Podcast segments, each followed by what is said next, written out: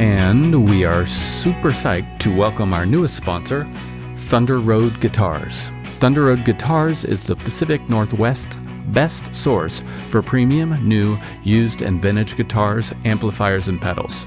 Online or in their Seattle, that's West Seattle, or Portland stores. You'll find fantastic customer service and a terrific vibe. I know because I'm in there a lot. Grab a cup of coffee, swing on in, don't spill your coffee, and check it all out. And now if you use code Tour Stories 10, you can get 10% off at thunderroadguitars.com. Yes, that's me playing guitar.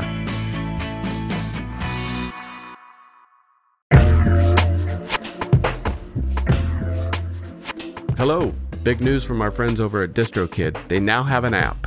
This app works on iOS and Android, of course, and it's available in the Apple Store and Google Play stores and all the stores where you buy apps. Go check it out. It's got a lot of cool features. You can upload new releases. You can get notified when you've earned royalties. Awesome. You can withdraw from the app via push notifications. A little dangerous for me, but rad. Anyways, go check it out. It's all at distrokid.com/app. And don't forget, you can still get 30% off your DistroKid account by going to distrokid.com/VIP/tourstories. Have a great one. And we continue to celebrate our friends and partners over at iZotope, and we got some big news for you. The gold standard of audio repair, RX11, is coming in May. In the meantime, you can buy RX10 now on sale and get RX11 absolutely free when it's released. Tour Story listeners get 10% off by using code FRET10. That's FRET10, all at iZotope.com. That's iZotope.com. Hello, everyone, and thanks for listening. I'd like to take a second to thank our sponsors, iZotope, makers of software and plugins for audio repair, mixing, and mastering. Here at Ruinous, we use iZotope from top to bottom in all of our podcast production. Check it out at iZotope.com. That's iZotope.com. And for 10% off their software, enter code FRET10 at checkout. Enjoy the show. Hey, Yuki, it's Joe Plummer. How's it going? Yeah, sorry I've been calling so much. I'm just trying to collect a few stories. What's up? How you doing? Hello?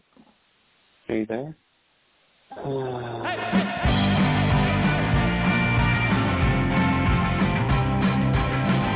In this episode, Yuki Matthews tells us how he dealt with undesirable accommodations due to an odds-defying name mix-up. We then get a bonus story of how he performed a headlining show at Coachella with hands and feet afire.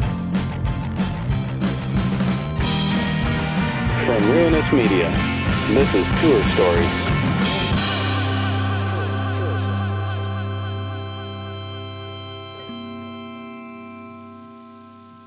It was the year 2000 or 2001. This was with my old band, which was called Seldom. It was me, my friend Casey Faubert, and then the other member of the band was Casey Westcott, and Emily, my now wife, she was out on the road with us. So anyway, basically just on a road trip, and we happened to be playing shows. It was that kind of tour. Spirits were fine, but it wasn't like, oh, we're doing gangbusters. I'm so glad we're out here doing this. So we rolled into Houston with that kind of thing, like, another show, here we go. And it was one of our headlining shows, and it was at a place called Walters on Washington. Anyway, we showed up, not expecting anything, and there was a line out the door. And we were like, what? Who's playing? You know? But it was for us, and it had sold out somehow. And, like, there were people who couldn't get in. We were like, whoa. This is wild. It had never happened before for us. And I was psyched because it was like, it was my songs and stuff, and it was rad.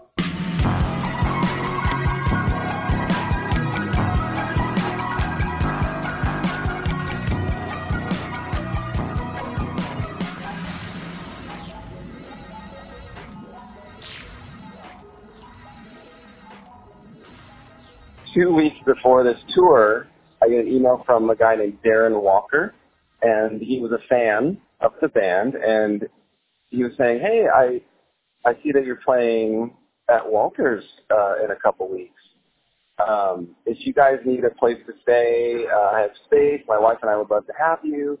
And at that point in, you know, my musical career, and when you're not making money on the road, if somebody wants you to stay with them for free, you do it, then you can say forget. And he sounded nice enough, and he was offering this very generous thing. So, yeah, absolutely. Thank you so much. So then let's go back to the night of the show in Houston. We're playing, and in between one of the songs, I remembered that I hadn't heard from the guy who emailed me. And so from stage, I was like, is Darren Walker here? And these two girls in the middle of the crowd were like, we know Darren. So after the show, I tracked down these two girls who I was talking to from the stage, and they're like, so you want to get a hold of Darren? And I'm like, yeah, he emailed me a couple weeks back, and he said it was totally cool if the band and my girlfriend stayed at the house. And he said he would be at the show, so do you know where he is? Here's where it starts to get weird. They were like, oh, I didn't even know he had heard about the show. I was like, whoa. Like, in the email, he said he was a huge fan. And so that was weird. I was like, well, anyway, do you think you could track him down? So they had to go find a payphone. This is like everybody having a cell phone. They had to call him on a payphone, and they came back in the venue, and they were like, yeah, we got a hold of him.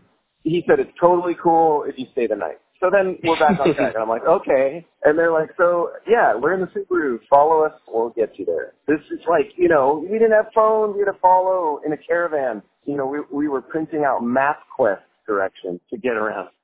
So we followed them, and it was a long drive. We were going outside of Houston into kind of a rich area that I hadn't seen before. And I was like, whoa, Darren Walker, living in kind of a nice place. So we drove for like, I guess like 40 minutes or something. And we were, you know, I'm so thankful that I was with my band and my girlfriend, because it was kind of getting sketchy. Like, what? Do they really know Darren Walker, and where are we going? So we enter this gated community, and in my memory, it was like climbing ivy, like on wrought iron fencing that was like 8 feet high, gorgeous private neighborhood. All the houses were just enormous, with multiple cars in the driveways and perfect landscaping on everybody's property. And we pull up to this house, and the two girls are like, this is Darren's house right here. So we go up to the door, and I knock on the door, and this guy answers the door, and he goes, so you guys played a show tonight or something?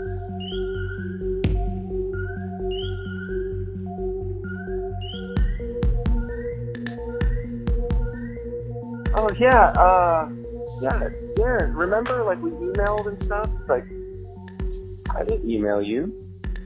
I'm like, what? Wait, is your name Darren Walker? He's like, yeah, I mean, I've heard of your band, but, like, I didn't email you. And it got so weird, I was just like, oh, shit, man. Well, this is really strange. Are you sure it's okay if we stay here? Because he had offered, right? This kid is like 19 or 20. We walk in. There is no furniture in this mansion. The living room is enormous. No couch, no lamp. All there was in this huge living room that we went into was a Jumbotron TV. Like... But, like, you know, this is pre-flat screen, like the CRT, like 3 feet deep console thing. And that was it. And it was plugged into the wall. I'll never forget it. And it was fully carpeted in there. And he's like, you guys have sleeping bags or something? You can just, like, put your stuff down here. And I got to go to a party. So, yeah, if you guys want to crash, it's all good. And, you know, at the time, I was just like, sure. Like, I don't know how to piece any of this together. He didn't give a fuck about who we were or anything.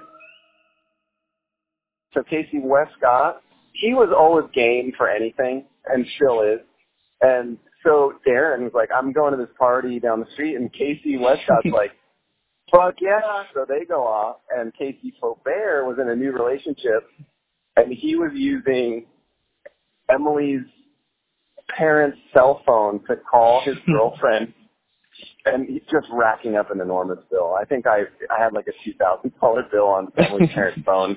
So Casey's out in the Jeep on the phone, and the other Casey goes to this party, and Emily and I are in this enormous, unfurnished Houston mansion. It's like 1 or 2 in the morning, and we're super exhausted, and we have a long drive in the next day. So we're just like, this is super weird.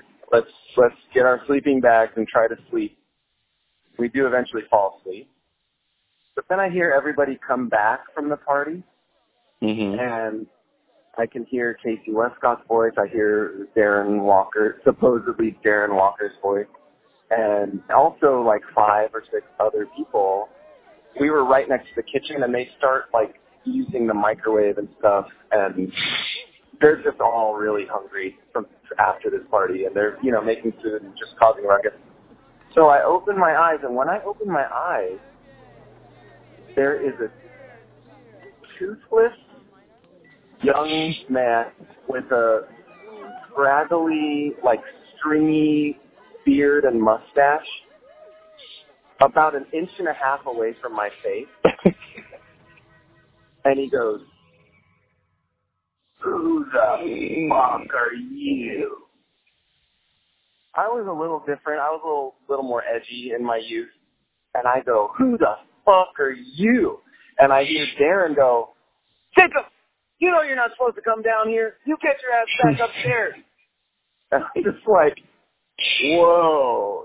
And I lay there for a second, and I just go, no. Like, we're out. We are fucking out. I rolled up my sleeping bag so fast. And it's funny because in hindsight, I was pissed at this guy who didn't know us for offering us his house. They were like, you know, if in Japan, if you offer your home, you don't disturb people like that. You know, I don't know. How were we supposed to rest in that scenario? I don't know. So I stormed out, and Emily's like trying to calm me down. Like, come on, calm down. Like, and I think I said that. There and like, how dare you? We're out of here. So I have my suitcase, my sleeping bag, and I'm storming out to the Jeep. And I see Casey Faubert, who had been on the phone for like 3 hours. Oh my God.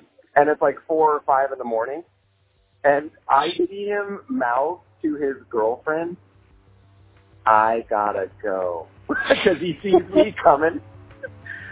And he was like, we get in the car, and I'm super mad. I slam the door, and he's like, "What is going on, dude?" And so I tell him the story of everything that happened. And I calm down, and we're all just kind of like, oh, my God.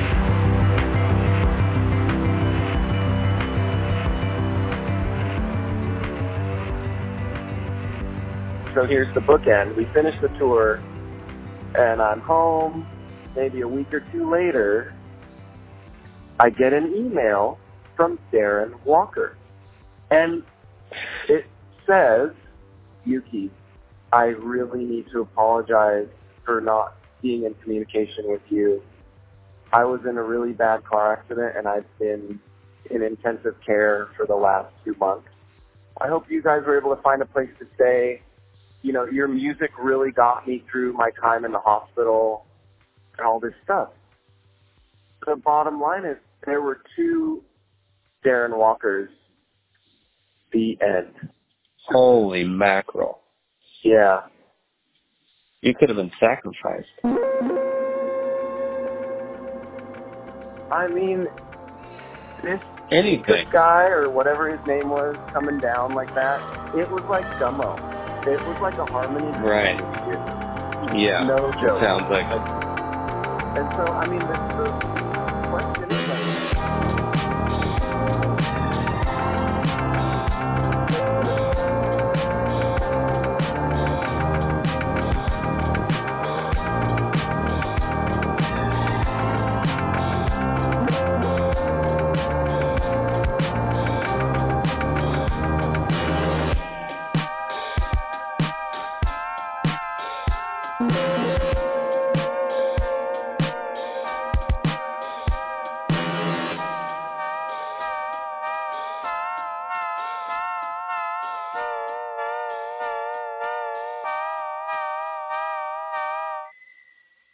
So I was on tour in 2016 with Sufjan Stevens. He's a wonderful songwriter, amazing artist with a very big following. And so, you know, when I play with him, it feels like I'm part of a pretty substantial happening, you know?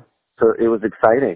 So the show that we were about to do was Coachella, and it was the first time Sufjan had ever done Coachella, and we were headlining the B stage. It was a big deal, right? And it was the final night of rehearsal, and I was starting to feel kind of ill. Like, all of a sudden, I just got really fatigued, and then I started to feel hot. So we were going to take a dinner break of an hour, so I told everybody I was going to go upstairs to my room, and right when I laid down, I got incredibly hot. Like, it felt like I went over, like, 105.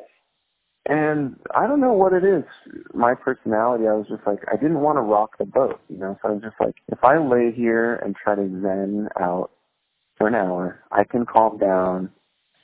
So I was laying there, and the alarm went off, and I was just in this gnarly fever state.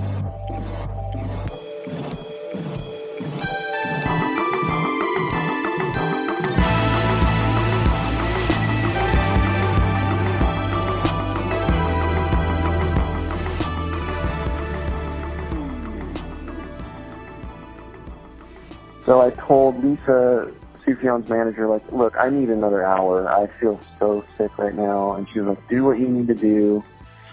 So I laid there for another hour. And after that, I did kind of feel better. I was still warm. But I, like, dragged myself out of bed, and I went downstairs, and I finished rehearsal.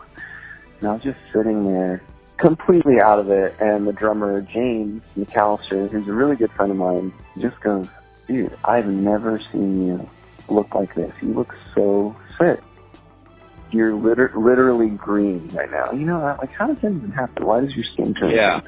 That's a good question. So anyway, I think we ended rehearsal at 6 or 7. So I went upstairs, drank a bunch of water, took some ibuprofen, and just slept. And 10 a.m. came so quick because I slept so deeply. And when I woke up, my fever had broken, and I was just like, fuck yeah, thank you so much, whoever. Yeah. I can go play this big Coachella headlining show with Sufjan Stevens. Okay. And it's like a 2-hour drive to Coachella from LA or something like that. And my plan was to just sleep some more. And luckily we had 2 or 3 vans, so every member of the van basically had a bench. So I just laid down, and again, I slept so hard, and woke up at Coachella. So here's where it gets crazy. I woke up from my nap in the van, opened my eyes, and looked at my hands. And my hands were covered in sores, red sores, blisters. Each hand had 100 blisters. It felt like I had stuck my hands in boiling water for 5 seconds. And so, again, I didn't want to rock the boat. That was my first thought. So I didn't say anything about it because I was feeling healthier, except for the fact that I had sores all over my hands. And luckily, we had the rest of the day off.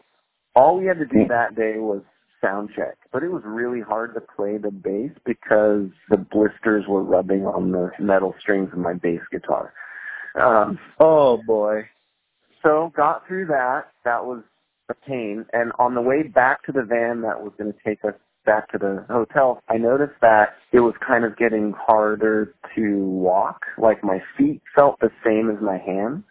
I assumed my feet were covered in sores too. So we rode back to the hotel. I still hadn't told anybody. I was keeping a secret, you know? It was like I had murdered somebody, is how I was acting. So I checked into the hotel, and I told everybody, you know, usually you get to the hotel, it's like, what are we doing, lunch? And everybody was doing that, and I would have normally said, like, totally, you know, I can't wait to do that. I'll see you in 15 minutes. But this time I was like, and go swimming. Yeah, let's do all the stuff that's on offer at this hotel immediately. That's what you usually do on This time I was just like, oh, I'm going to go back to my room and see what's on TV. And, you know, so I did that. And again, I just laid in the bed. And this time, with the sores on my hands that I had never experienced, I thought I was dying. I just thought it was over.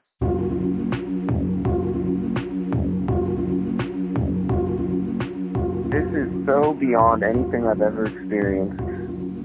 Why me? What on earth is this? I took my shoes off and my socks, and they were covered.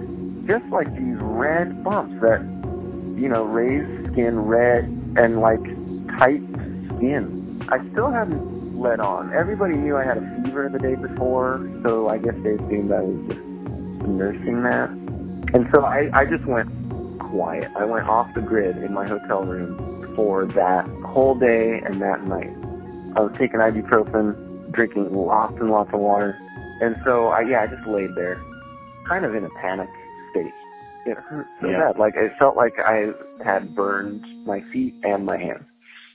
I woke up the next morning, still had these terrible sores. In fact, it was worse. Like, I have a picture somewhere, like, because I remembered getting an email from the preschool that said hand, foot, and mouth disease outbreak.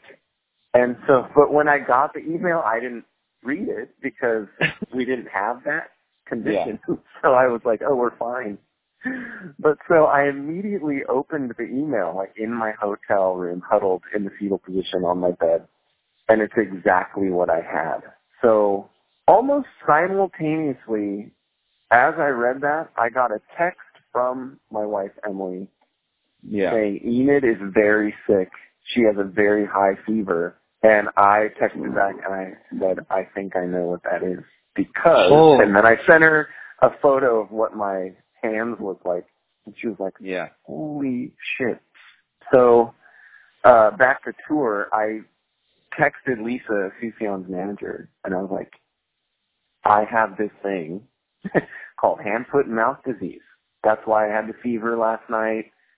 That's why I've been out of it. And I sent her a picture, and she was just like, holy crap. That is so crazy. She was like, let me talk to Sufjan and get back to you. And so my thought was like, I didn't know if I could do this huge show. Like, I don't know how I can convey this. You know, like, it looks like Woodstock, you know? It was a big deal, okay? And so here I am. I have hand, foot, and mouth disease from my kids' preschool. And I thought they would somehow come up with a way to just let me go. But Lisa came back with, Sufjan wants to know if you can do the show. And I was like, oh, shit. This is one of those things where it's like the show must go on. And knowing how terrible sound check went, like how bad it felt to play the bass, I wasn't sure, but I texted back, this is highly contagious. Yes, I can do the show. And she was like, okay, what do you need to do? And I was like, I don't know. I've never had this. I assume I need my own dressing room. You know, because like, from what I read,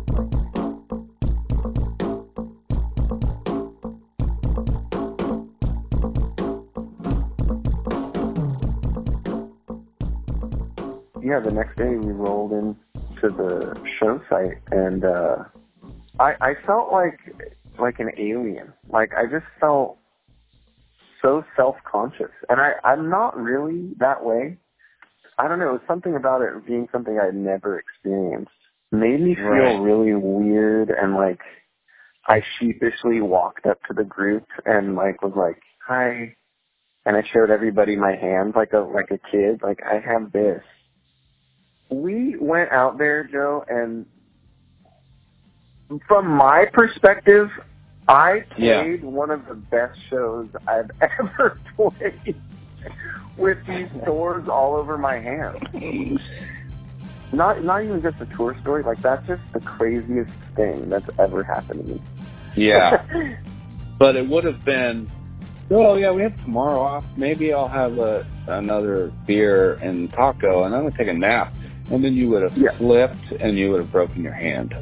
Karmically, you're saying, like something Yeah, I was destined to have something like that happen. You were destined to have one of the best shows of your life, is how I look at it. No, sarcasm. I like that perspective. That is right. That is the way to look at it. Yeah, and I will look at it like that from now on. That is the sort of punchline, is that we all got off stage and we were just like, what the hell was that? That was an incredible show. Thanks to Yuki for the stories, and thank you for listening. Don't forget about our companion podcast, The Check-In, all at ruinousmedia.com/Tour Stories.